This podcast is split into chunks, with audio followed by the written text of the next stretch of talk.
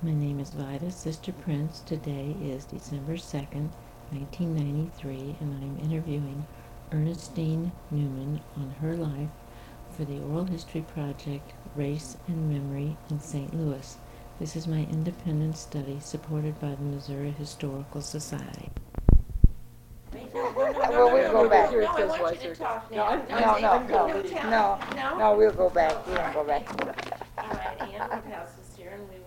Talking, and I didn't want to miss anything, so I turned the tape on, and it's running, and I, no, I just, No, uh, we'll go back to, no, that's okay. I like it when it's that kind of talk. Uh-huh.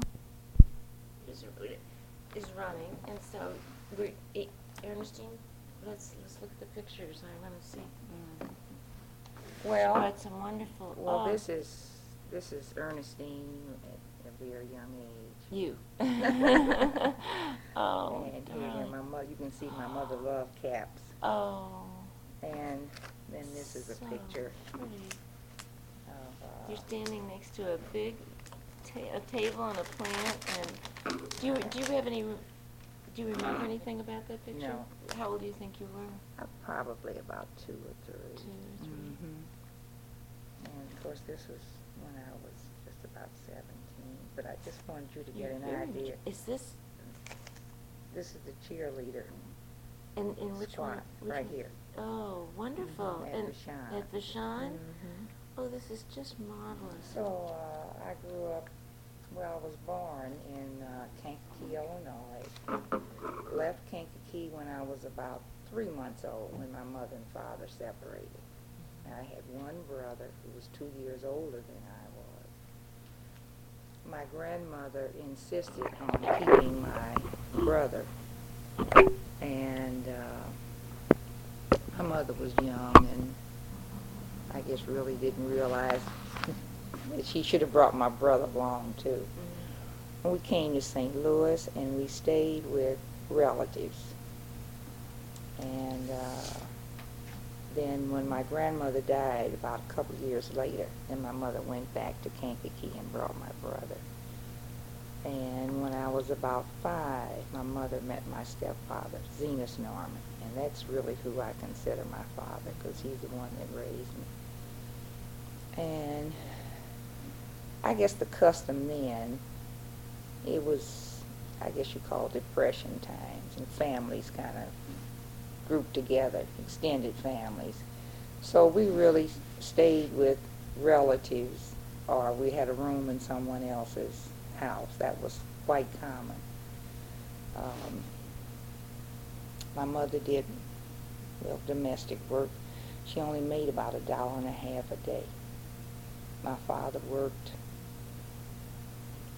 oh, he worked at the foundry. When he was out of work, he sold coal, wood, he sold candy. He did any kind of odd job. Time they had what they call WPA.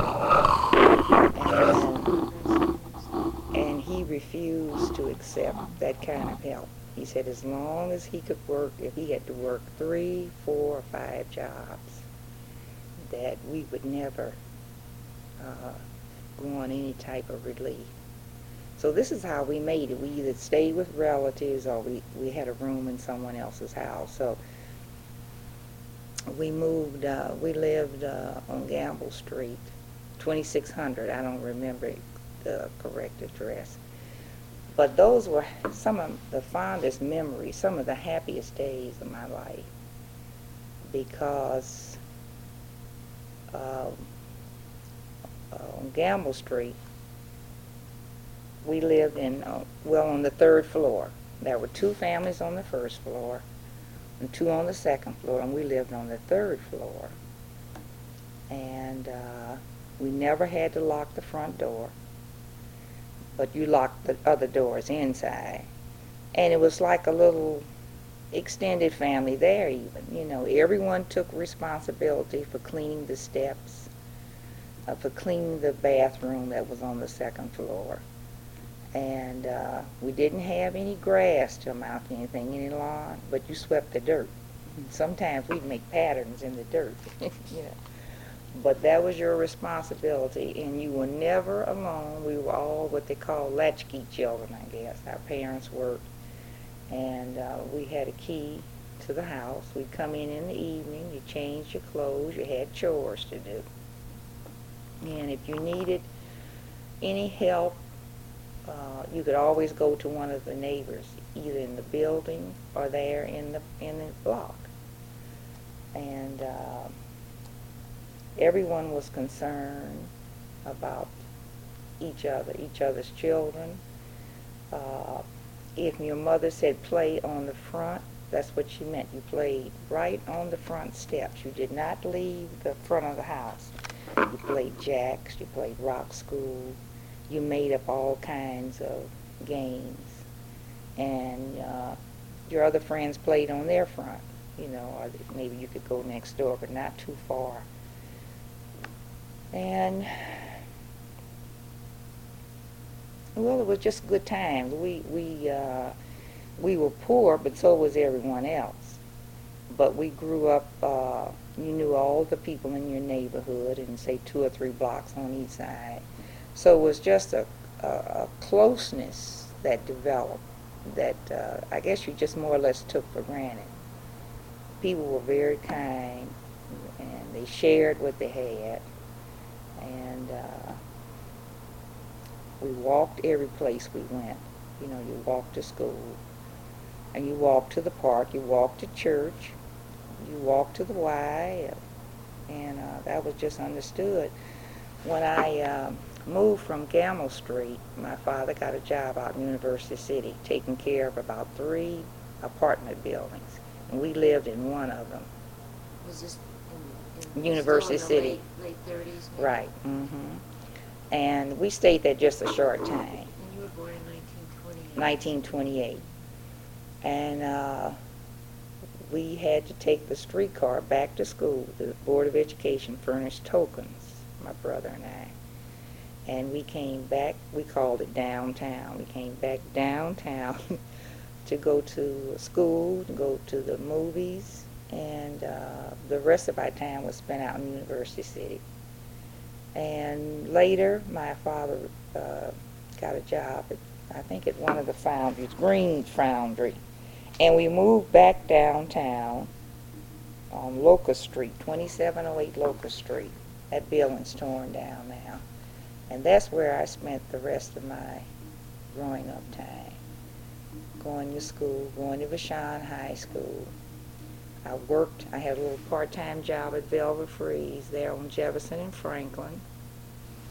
And during that time, the guys were all going away, uh, was during the war, and they were in the service. So a gentleman that had several business named Leslie Wingo hired a bunch of girls. Swingo? Wingo. hmm And uh, so I walked from Jefferson and Franklin to 28 Locust Street about 1 o'clock at night, 1.30 at night. We would close Velvet Free, say at about 11 or 12, clean up. We uh, counted the money, prepared it for the bank, put it in the safe, and then uh, we would each walk our different ways.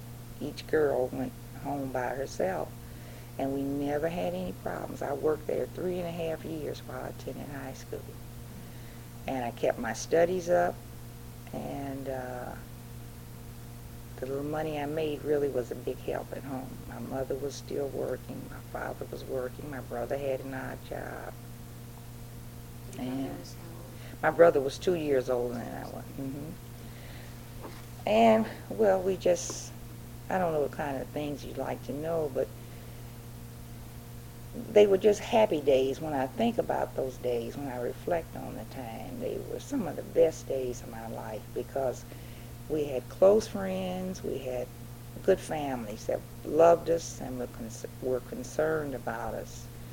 Uh, we had church support, we had community support as far as the Y was concerned. That was a big factor too, because all all during my early years, I went to camp, and uh, met a lot of girls from other areas. In fact, when I was very young and went to camp, um, there was a group from Clayton, or maybe Ladue at that time, that sponsored a trip for a group of us. And I remember that time that I guess they wanted to expose their girls to some inner city children. And uh, so uh, we just always kind of branched out, although we lived in an area which they considered downtown. Let me, let me ask you, Mm. where, where was Gamble? Was it, was it? Gamble is, was it in you, are you familiar with the old Pruitt Igoe site?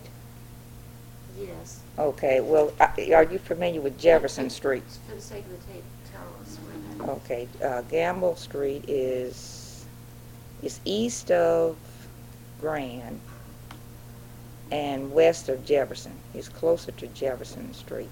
So I guess that would be considered in the Mill Creek. Because, see, we never realized we lived in Mill Creek. We, we always said downtown.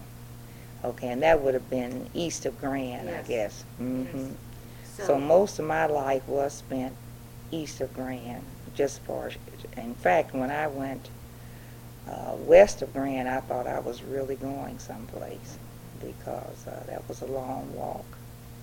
And we would walk each Sunday, we would walk from Locust Street to Forest Park every Sunday That was a walk. Every Sunday, and we would the the kids would all meet, say on the corner. We didn't have telephones, and if you you you went to your friend's home and you just stand out on the front and signal to your friend, you had a call or whatever, you know, and we would all meet on the corner. We'd walk to Forest Park. We'd spend the day uh, visiting the zoo. Uh, we'd go to the gardens. We went to the art museum, and The then Gardens, well, uh, yeah. flower flower box.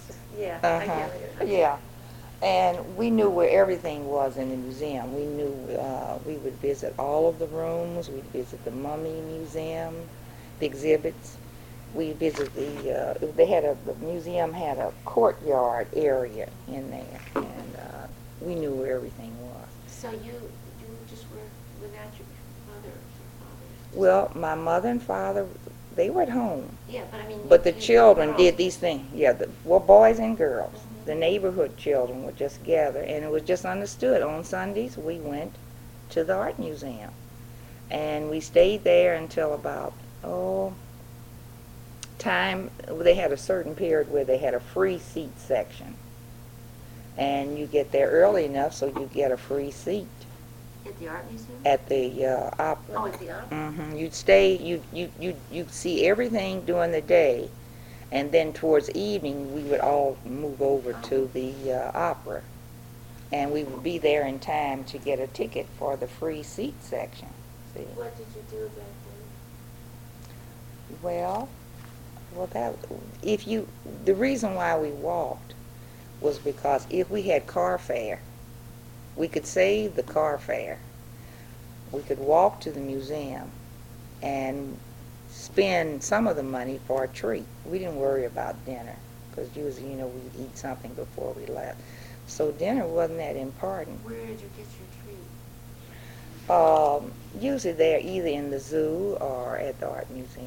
And, and when I say treat, you only had maybe at the most, at the very most, 25 cents to spend. It might have been a dime, you know. And but the fun was in the trip. You know, it wasn't that much uh, that you were concerned about a meal or a treat. But the fun was in meeting your, fr- walking with your friends, meeting your friends, and enjoying the shows. We knew all the songs to Oklahoma and all of the operas, you know, and, and that was the, the fun of it. So you usually saved your car fare to come back home. And sometimes we'd all walk home, but we felt perfectly safe. Just no problem. Um, I think you've opened up an awful lot of uh, areas to talk about. Um, I need to ask you that. Um, it's, it sounds really like a very warm and, and, and gracious kind of way to grow up. Well, it was. Uh, uh, one thing, everyone expected your very best. Uh, it was understood that uh, from your family that you give your very best in everything. In school, it was understood that you give your very best. How did people, I know you're saying it, I know what you mean, Mhm. but to go one step a little further, how did they give that to you with all the things that are, you know, Well, your family were constantly feeding you, uh, uh, well, in words, uh, you know, you, you do the best job you can. If they gave you a task to do, if you didn't do it uh, well enough, eh, or what they expected you to do, you had to do it again. A very good example, my brother and I went to the movies every Saturday all the kids went to five cents movie. You can, might stay all day, and see the movie two or three times. But this particular Saturday, my brother and I rushed through our chores and uh, went to the movies. And when my dad came home and he inspected our job, and usually had to dust or maybe mop the floor or clean the bathroom or something like that. And it wasn't up to his uh, standards. And he came to the movies, had the usher to find us, and uh, took us home. And we were disciplined, and we had to clean, do our chores again, and we missed the movie. We never did that again. what does being disciplined? Well, it, it, we got a spanking that day. Was very, I can almost count the number of spankings I got on one hand. I mean, it was just, your parents expected you to do a certain thing, and this is what you, what you did. And this is what all the kids did. So it, it wasn't anything unusual. Everyone had the same set of standards. You know, you, if you had certain standards in your home, then your friends all had the same standards. And uh, if someone acted unruly in school or was disrespected to the uh, disrespectful to the teacher, well, that just brought us to tears. You know, if someone said something out of the way to to one of your teachers, you know, well, the kids would actually cry. Uh, going to high school, you know, we went to Vashon. Vashon was a brand new building at that time, fairly new. That's now Harris Stowe. Did it open for like nineteen twenty-eight or twenty-seven? I'm not quite sure of the, the date, but the school was just spotless as far as the physical appearance was concerned. Most of our teachers had their PhDs at the time. They were highly qualified. And uh, the, the whole atmosphere of the school was very professional, very quiet, and very, uh, you, you knew you were there for learning. Uh, we had, um, everyone was trying to make the honor society, you know, trying to make the best grades. You took great pride in, uh, in good grades, and if you didn't make good grades, you could not participate in all this extra curricular activities, such as the choir and glee club and those other things. Academics came first. And at that time, our graduation classes were like two and three hundred students. Oh, I would say maybe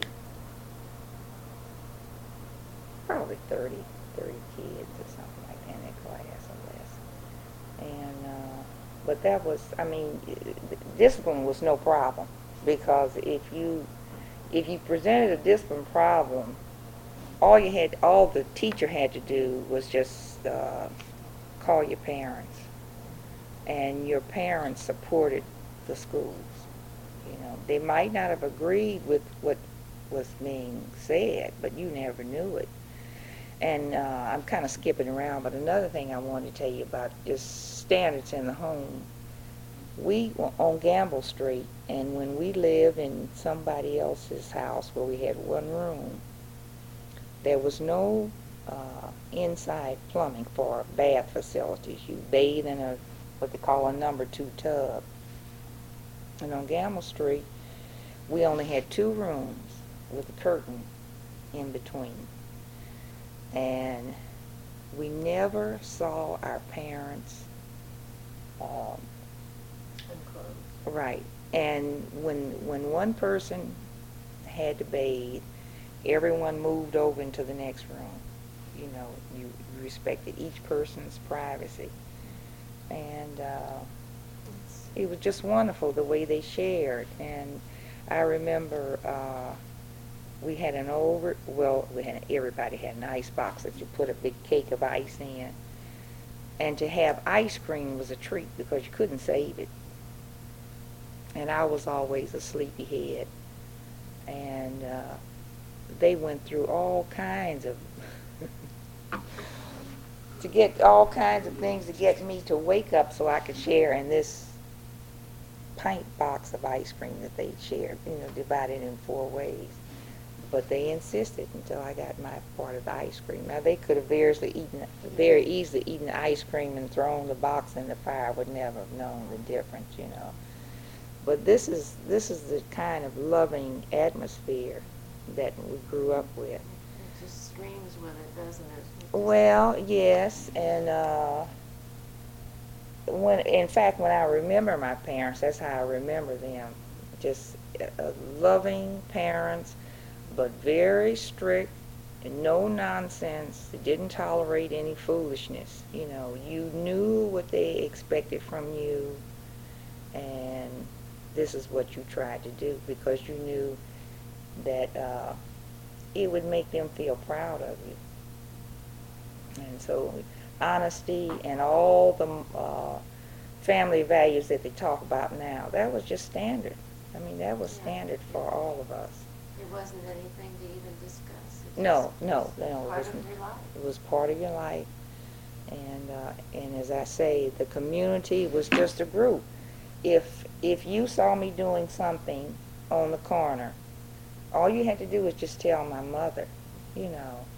And uh, that was just no discussing it. You know, Mrs. Uh, Sister Prince said, you know, Ernestine, that you did such and such. And that was the end of that. You know, I, um, Did you have an opportunity to say if, if it was, was it ever not true? Well, usually, usually they were right. I would say 99% of the time they were correct, you know, and you were very respectful. What, what part did, what did church play in your life? Oh, church was a church was. I couldn't separate. I wouldn't separate any of the things. I would say home, school, church, and and I go keep going back to the Y because that was our um, recreational outlet, so to speak. But it was all like a circle, Yeah. just a continuous network. Uh, churches, we all went to the same, basically the same church, Metropolitan AME Church. That's on Garrison and Lucas, so that's in the Mill Creek area too. I guess you'd call that Garrison and Lucas. It's still there. Still, it's called. Uh, mm, they call it Metropolitan uh, AME Church now, and they they were instrumental in building some housing down in that area. Before it was also metropolitan. Yeah, but it's it, they've added on to it. it it's uh, I don't know exactly what they call it now, but it, they've added on something to the name. But Um, uh, And so that was close enough, that was obviously close. oh yeah, you walk. Walk across. Mhm. And your friends, your friends attended. We all belonged to the same uh, group. We, we uh, sang in the choir together. So you basically the friends that you had, you went to church with them, you went to school with them, you socialized with them, you know, and you went to football games with them. You just did everything together. Large family. Yes, large family. Um,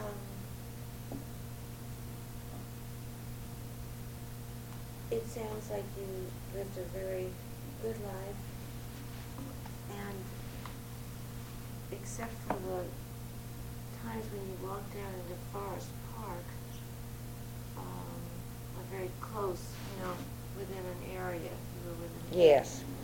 Um, when did you, where did you shop? uh, in the downtown area. You know, everything was in the downtown area. Uh, we went to what they Did you call, go all the way downtown? All the way downtown. Department stores, or were there stores? Well, there was one, there, there were small, uh, what they call grocery stores right in the neighborhood. But, uh, and there were little small department stores in the neighborhood. But basically, we went downtown to, to, uh, it was called Sticks then. And on Sixth Street, Sixth and Washington, that was a big shopping area. And in fact, when my mother really wanted to do some, some big shopping, she would give my brother and I two shopping bags and two dollars. And we would go down to Union Market. It's, it's no longer there. It was on Sixth and Washington Street. And with a grocery list. And we could fill up two shopping bags for two to three dollars with enough meat and uh, vegetables and fruit for a whole week. Two dollars. We fill up two shopping bags. Well, see, at that time, bread was like five cents a loaf, you know, and things were real cheap. But so were the salaries. You didn't make much money either. do you know what your mother or father made? Uh, my mother made a dollar and a half a day. My father made probably about seven dollars a week. Rent was like, say, eight dollars a month, and they we struggled. You know, was people used to give. Uh, I think that's why people used to live together to try to share common things. People used to give what they call house rent parties and they would sell sandwiches and soda and beer and and uh, they'd have music and people would come neighbors would come in and buy the sandwiches and soda and beer and that was the way they raised the rent money they were called house rent parties exactly So what they when were it was, when it was troubled times, really, and that's what you. Mhm. Then if the other neighbor had problems raising their rent, then they would give a house rent party and people would go to their So home. it was like, You supported each other. each other. hmm Because it was, I mean, we were very poor as far as money was concerned, but as I told you before, we were never poor in the things that mattered the most. The things that have sustained me through my life were not things of, uh, as far as money is concerned, they were the values that were instilled growing up. The love and the concern that I received from my parents, my family, my friends, and my community. Those are the things that made me strong, uh, that I feel that made me a good person. And I have so many friends that I still maintain connection with. And we sit around and reminisce about those days. You know, we laugh at the, the holes in the shoes and uh, not having any money and about uh, we notice the girls now going to the proms, you know, with the limousine and all these things. We walked to the prom. We put our dresses over our arms. The guy picked us up, and we walked to the prom. The prom was at school. When we had, uh, we used to, we live on Locust. We live right across the street from the Y. is this the, the, This is high school prom. the. Pine Street Y. the, the, the, we lived across from the YWCA on Locust Street. Yeah, the line. Phyllis Wheatley. That's where I lived on Locust, right across the street from that.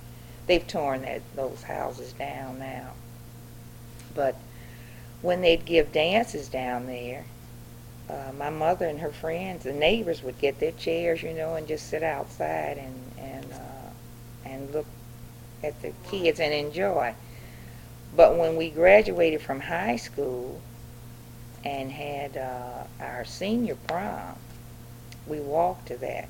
That was uh, at the school at Did you put Vashon your High School. No, we dress when you we we dressed at home. Oh, I thought you said you had your dress over your arm. Well, it was a long dress, Oh, so, so we wouldn't tear the oh, skirt. so you, We just pulled the hem up and just, you know, put it over our arm. And the fellows uh, came by and picked us up. We all walked, you know, as a group to the to the dance. So, uh, but I mean, those are things we look on. Those things as fond memories. You know, nobody was concerned about not having a car um, or anything else. And we we worked and paid for our own dresses. You know, because we all had little odd jobs. And you remember what your dress looked like? Uh, no, but it was pretty much like, probably like, uh, like one of these pictures here. And where would you might have bought it, like it's, it Stix? Oh, well, maybe at Stix, maybe at, uh, Klein's. Klein's was a store, Are you here? Are uh, right here. Right here? Mm-hmm. Oh, Ernestine. And, but, uh, Everybody's so pretty. well, this, this group of girls were, were a dance group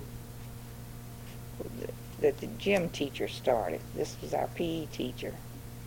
And each year, the Y, the Pine Street YMCA had a show which they called the Y Circus.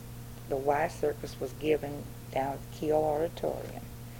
And they would bring in big names like Duke Ellington, Count Basie, uh, Cab Calloway, all of these real famous people, and they'd give a big show, and uh, it was I guess like a benefit, and so the high school students could participate. They had a dance group. This was the dance group from Vashon, but Sumner also had a dance group called the Spots Rockettes, I think they were called, And you were and called what? Les Pierrettes.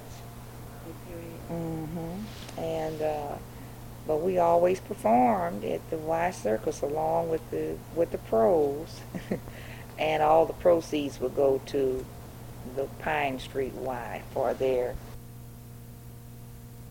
Their, for their what?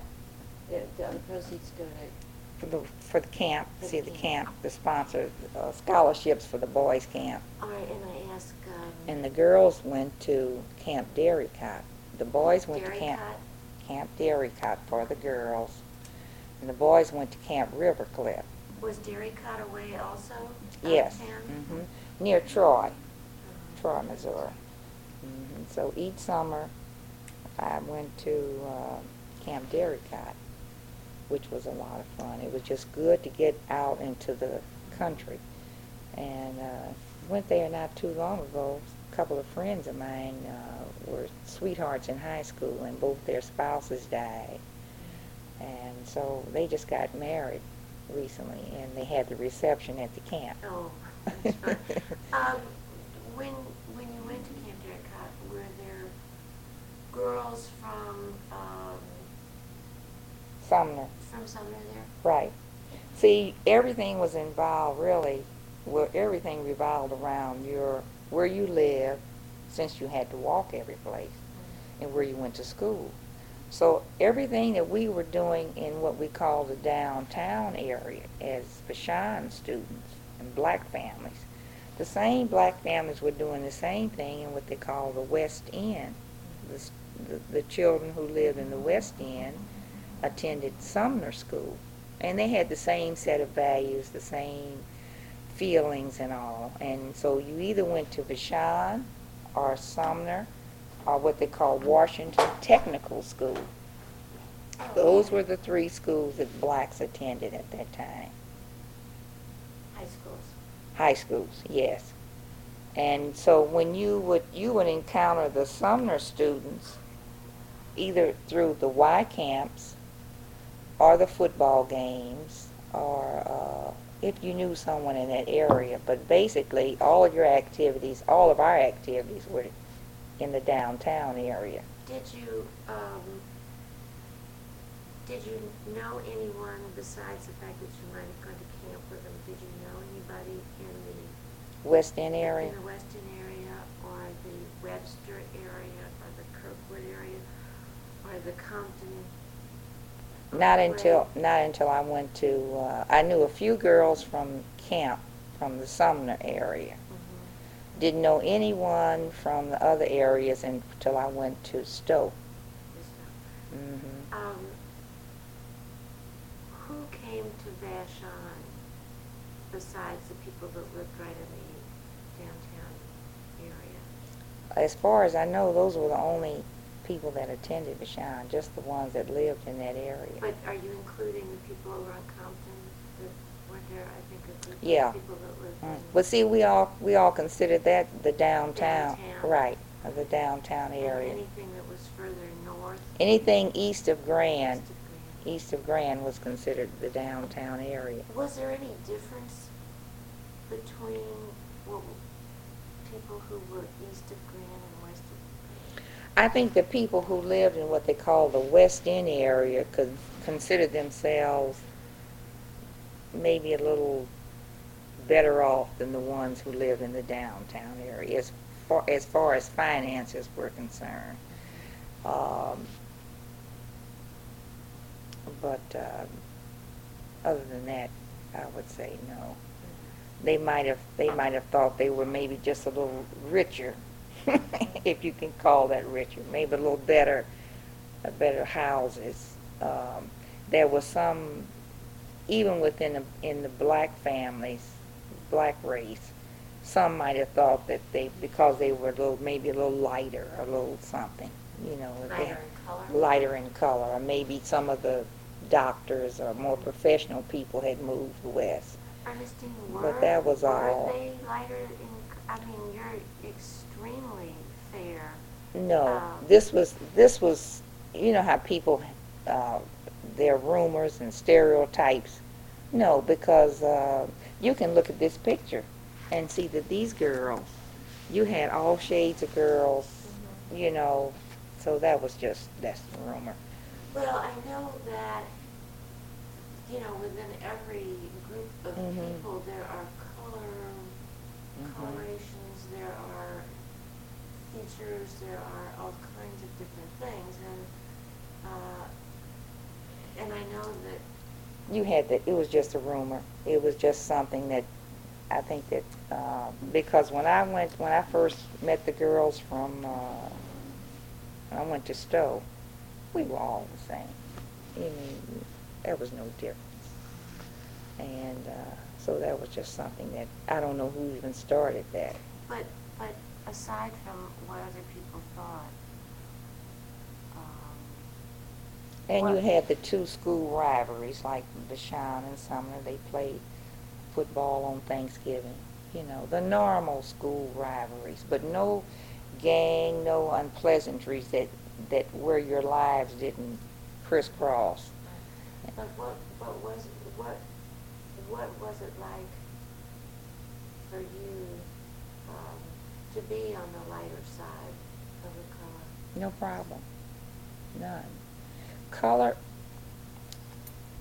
in my, in the way I grew up, color was never stressed. In fact, whites were never, the white race was never really directly addressed, other than your parents were constantly telling you that you are as good as anyone else, you know, you can do anything you want to do, be the best you can be. They, see, they never s- discussed blacks and whites. We knew it was unspoken. We knew there were certain things that we couldn't do. We knew that it didn't take a lot of to realize that you had to go to the same movie. You know, you couldn't go to the movie, say, on Grand. And we knew that when we went to Forest Park, we couldn't go to Forest Park Highlands. You know, we knew that. We knew when we went downtown that we had we couldn't go in the restaurants and eat. You know, and that we had to stand up uh, if we had if we went to a lunch counter. There was no place to sit down. This was a fact of life, but your parents had built such a foundation early life that you felt so secure that that was not a problem with you. You didn't make it, you didn't allow it to be a problem, let me say that. Because you, you were so strong with your family and your friends and the, and your community that you were strong enough to deal with those things. They they weren't overwhelming in your life. Your parents were constantly and, and that was everyone, constantly boosting you up, building your self esteem and so you always felt good about yourself, you know. And when you would encounter these situations, well you knew that that was that was the way it was and you didn't dwell on it. No one dwelled on it. You know, a lot of people feel, well, why didn't you grow up bitter? Why didn't you, um, why weren't you resentful that you couldn't do this and you couldn't do that?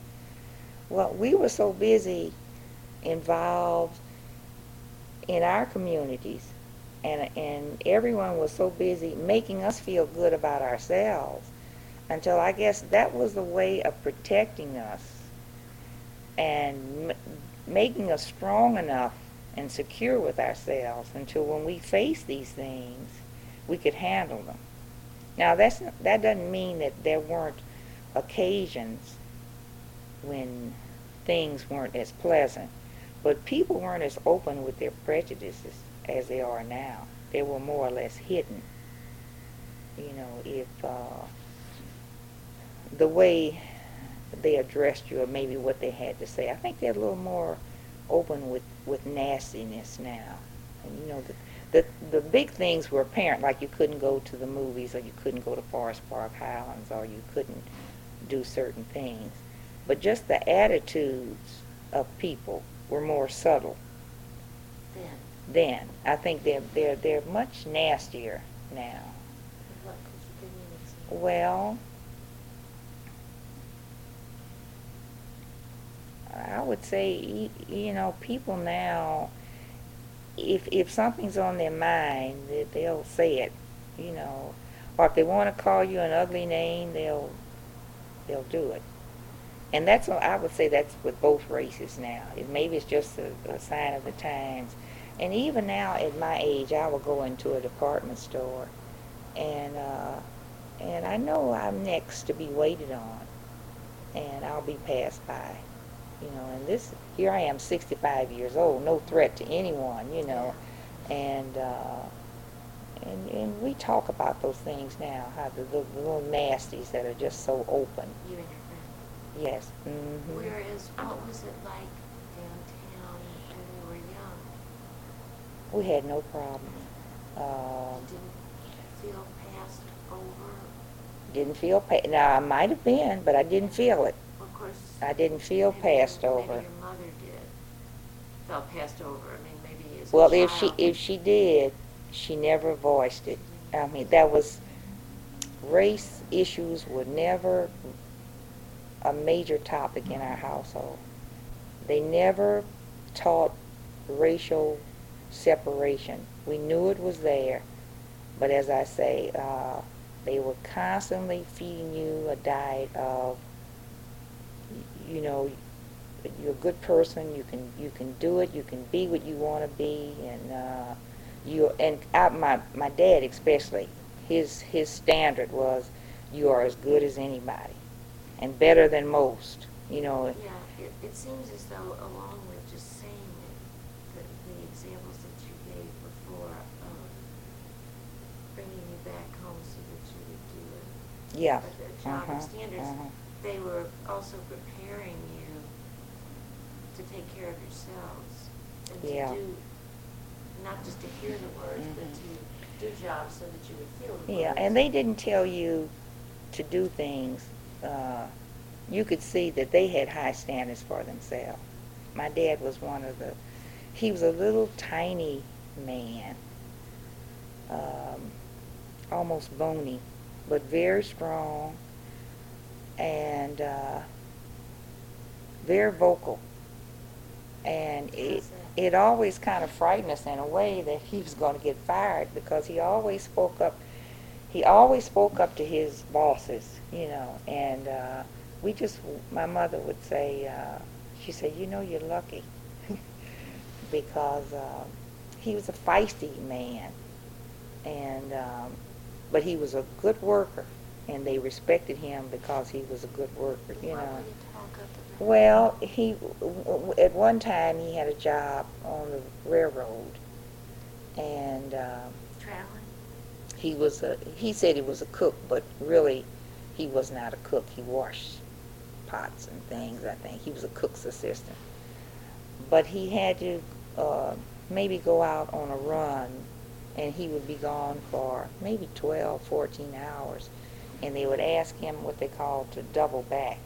You know, just you get off the train, then you get right back on the train again and go out for another run. And he needed the money badly, and he would do this for a long stretch of period. I mean, long stretch of time. But there were periods when he was very tired.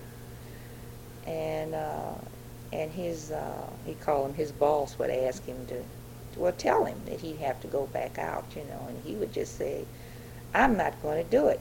And he said, uh, he said, he said, iron wears out, and he said, "I'm going home to my family." But you know, iron wears out. That's what he was saying. He was tired. He was Oh, not made of oh, iron, and he was saying iron wears out. But uh, and he, went home and they kept him anyway. yeah, they kept him anyway. And then, uh, and he he was known for having a really, well, he was just a little little snappy man, you know. But he had he set high standards for himself. But he was a good worker. He was dependable, and they knew when they asked him to do something, he was going to do a good job. How'd you feel when you would hear that he did speak out?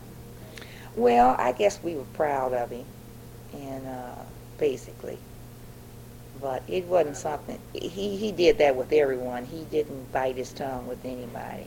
He was a strong person, very loving person, but uh, he spoke out to everyone. You know about things. Real clean, just squeaky clean. Kept everything clean. Washed windows and uh, as I say about the grass, he didn't have a lawnmower at one time. He'd take the uh, big scissors, you know, get on his knees and just trim, keep everything, you know. Uh, so, and my mother was almost the opposite. Uh, not submissive, but is he was kind of almost argumentative, and she was just a happy, jolly, real pleasant person to be around, real loving person to be around. So I guess they kind of complemented each other. Did she, did she work for a particular family? No, she did what they call day work. Mhm. So she didn't have a particular family that she worked for. But her day work consisted mainly of washing and ironing. And she didn't make very much, you know, and sometimes she would make maybe a dollar and a half, maybe two dollars, and they'd give a car fare. And maybe lunch, maybe lunch, and that was about it. But that supplemented what he made, you know. And uh, Ernestine, when, when you would, talking about, wh- when, when you would go downtown, or when you, when did you first find out, when did it first occur to you that there, you lived such a, such a sheltered life, Mhm. really? When did it, it- when did you find out that there were people that were a different color than you? I think I always knew. I mean, as I said, it, it was never spoken, but it was just, I guess we were mature for our ages. I don't know. But I think children who grow up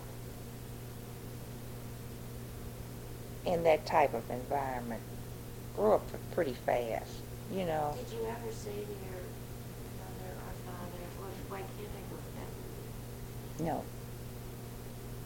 No, we never did. We never, we didn't want, we knew they knew, and they knew that we knew. And That we didn't. go. eh, Right, and we didn't want to embarrass them. I mean, what could they say? You knew why you couldn't go. We knew why we couldn't go. I, I guess I was really.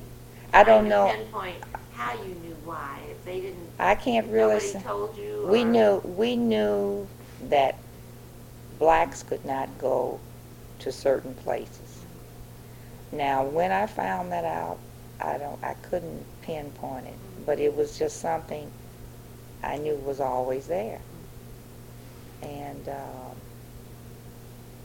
I guess it was a way of life. I Was it a survival technique to, It- in other words, that if that's it and, and we're not discussing it, there's nothing to discuss because it's, Well, we- that's the way it is? That, that- I guess that's the, you. I guess so. So- But as we, as we said, we were so caught up in, in doing, living in our community, our daily thing, that that was not a big problem for us because basically all of your activities were in your community. Let's stay with this part of it for a Mhm. minute, and, and, and let's move to when times began to change. This was in the, this was in the, the thirties and early 40s, forties, mhm. but now, now nineteen forty-one, well, we had the depression, we discussed that things Mhm. were hard then. Um, so now, now World War II is, is starting. And, and, uh, what did that, uh, See, I was still, I was still basically in that same environment mhm. until, well, see now, I graduated from Vashon in 46. I went to Stowe in 40, uh, 46. And so I just moved from uh, the downtown area as far as school was concerned. I still live there on Locust and traveled to the west St. Louis, which was still all basically black. So I say I'm still, I'm still living in a predominantly all black situation. All my activities, church, school, and everything has not changed. Uh, and uh, I'm going to an all black college. Uh, we have all black teachers.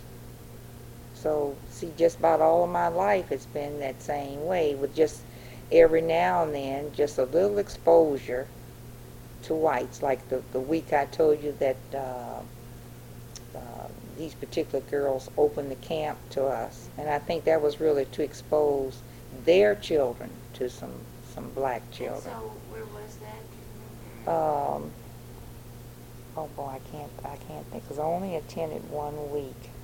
Was it, uh, at, at a It was oh no, it was out out in it was out in the woods out in uh, it, they had a regular camp, but it was? It was wonderful. We enjoyed ourselves. Uh, we were amused that the little girls were. I mean, they rubbed us. They rubbed our skin. They rubbed our hair, and uh, they were fascinated with us. You know, and uh, we just kind of chuckled to ourselves that they would be so intrigued. Probably we were the first black girls. We were colored, called colored at that time. Probably we were the first colored girls that those little girls had had had any time with. Probably Were you ten, were you fifteen? we were we were oh I would say we were about maybe about 12, 11 or twelve. And so when they touched you and rubbed your hair and your skin? This is the way we started, Uh-huh. you know. And uh, by the end of the week, we were just all having fun together, you know. Did I they ask you questions? They ask us questions. They ask What us. Uh. Oh boy, it's been so long. But you know, your name, where you, you know where you go to school, and things that you do, and and and just what girls what girls would ask each other. And these girls, I know, were from wealthy families because the thing that I remember, they all had little diamond uh, club pins, and, and that just fascinated us. You know that they were out in the woods, you know, with their little sweaters and these little diamond club Diamond club pins. And uh, and we all lived in in a big dorm with the beds, you know, on each side. Was it, was it interspersed between? It started off that way, you know. The the there were only, oh, I would say about half black and half white girls, Mhm. and we all started out in our little little section, you know. And by the end of the week, well, we were all over each other. We just had more fun and and. Uh, Ernestine, did you want to feel their hair? Probably, I probably did. Uh-huh. Uh, Well, probably did. I, and probably did. We probably, uh, as I said, I can't really remember everything, But we were probably just as curious about them because we uh, we had seen kids before because some of the the black uh, women in the neighborhood that worked for private families would bring the white children home with them, you know, and they would stay right in our neighborhoods, you know, until the maid went back to work, you know. So we had seen them probably they had never been exposed to us. So we were curious about each other. Well, that's a very, how Mm. I mean, it seemed a very natural way. Did that, how did it seem to you to get to know each other like that? Well, it was just a fun, a fun weekend. That's the way I remembered. Yeah. The odd thing was that the odd thing that that I remember was the rubbing of the skin. Like the color would rub off, you know. I guess they That's were intrigued. Seemed to you? Yeah. Um, those things can be taken so many different ways, can't they? Well, that's this is what I'm saying. Through all of this, we were just a sec- secure group of kids. I, I don't think we were probably handpicked to spend this weekend, you know, with the group. And uh, but that, it only happened one time when we would go downtown. Well, we were busy. My brother and I were busy with our list. You know, we had we had our list and our two shopping bags, and we went to the store and. Uh, the, the butchers down there in Union Market were used to seeing us come down once a week.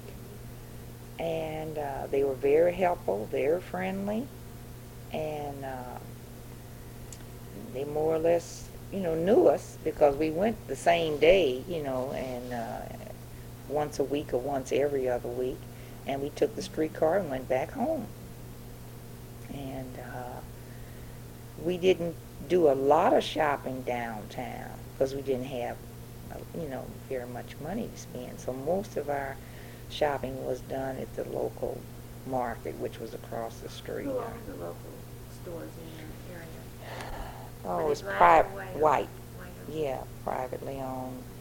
And you- they were very small. They weren't supermarkets, just little, little small neighborhood stores. So, so what happened as time, as the war came?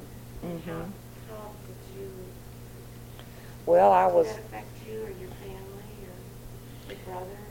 or- Well, we might have had a, a, a well, my brother went into the service. I was working at Velvet Freeze, as I told you, three and a half years. Uh, I went to school, did my studies, and I didn't have a lot of time, you know, between um, going to school at Harris, I mean, going to school at Stowe, and then going back and working till, say, 12 o'clock at night and doing studies. And we did all the typical things. We just had fun there at school. We were close-knit friends. There were no whites at the college at all. It was all black students, all black instructors. And, um, So you graduated from Stowe. well, I dropped out. I Oh. met Chris. I met Chris at Stowe. And uh, we married. We well, he was returning from the service and went and, and decided to go back to Stowe. That's where I met him. And we married in '48, and then we moved to his mother's house on 1403 Marcus. And uh, then we started our family. And then when my son was, my youngest son was four, I decided to go back to school. I went back to Harris Stowe. So now when I went to Harris Stowe, this is when I encountered most of my activities with, with the white students, with the white professors. Because see, now here's a, a, a time span. All of my education, all of my early life has been with predominantly all black everything. Black school, black teachers, black church, black ministers. Uh, everything was just about all black, but just a sprinkling of experiences with whites. And when I went to Harris Stowe, now that's when I had my awakening, where uh, I had to adjust to white teachers, you know, white instructors, white students, and, and uh, on a closer knit thing.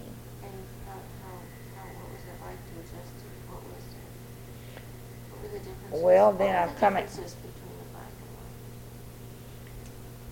Well, uh, as far as instructors were concerned, I didn't find, and I, it might have been the times, I can't put it on race, but uh, not as supportive, not as nurturing. I didn't feel as, as secure going back to school. Now, that could have been age, could have been lapse of time from dropout. But, uh, and some of it might have been racial, I don't know. But I just didn't feel as, as secure.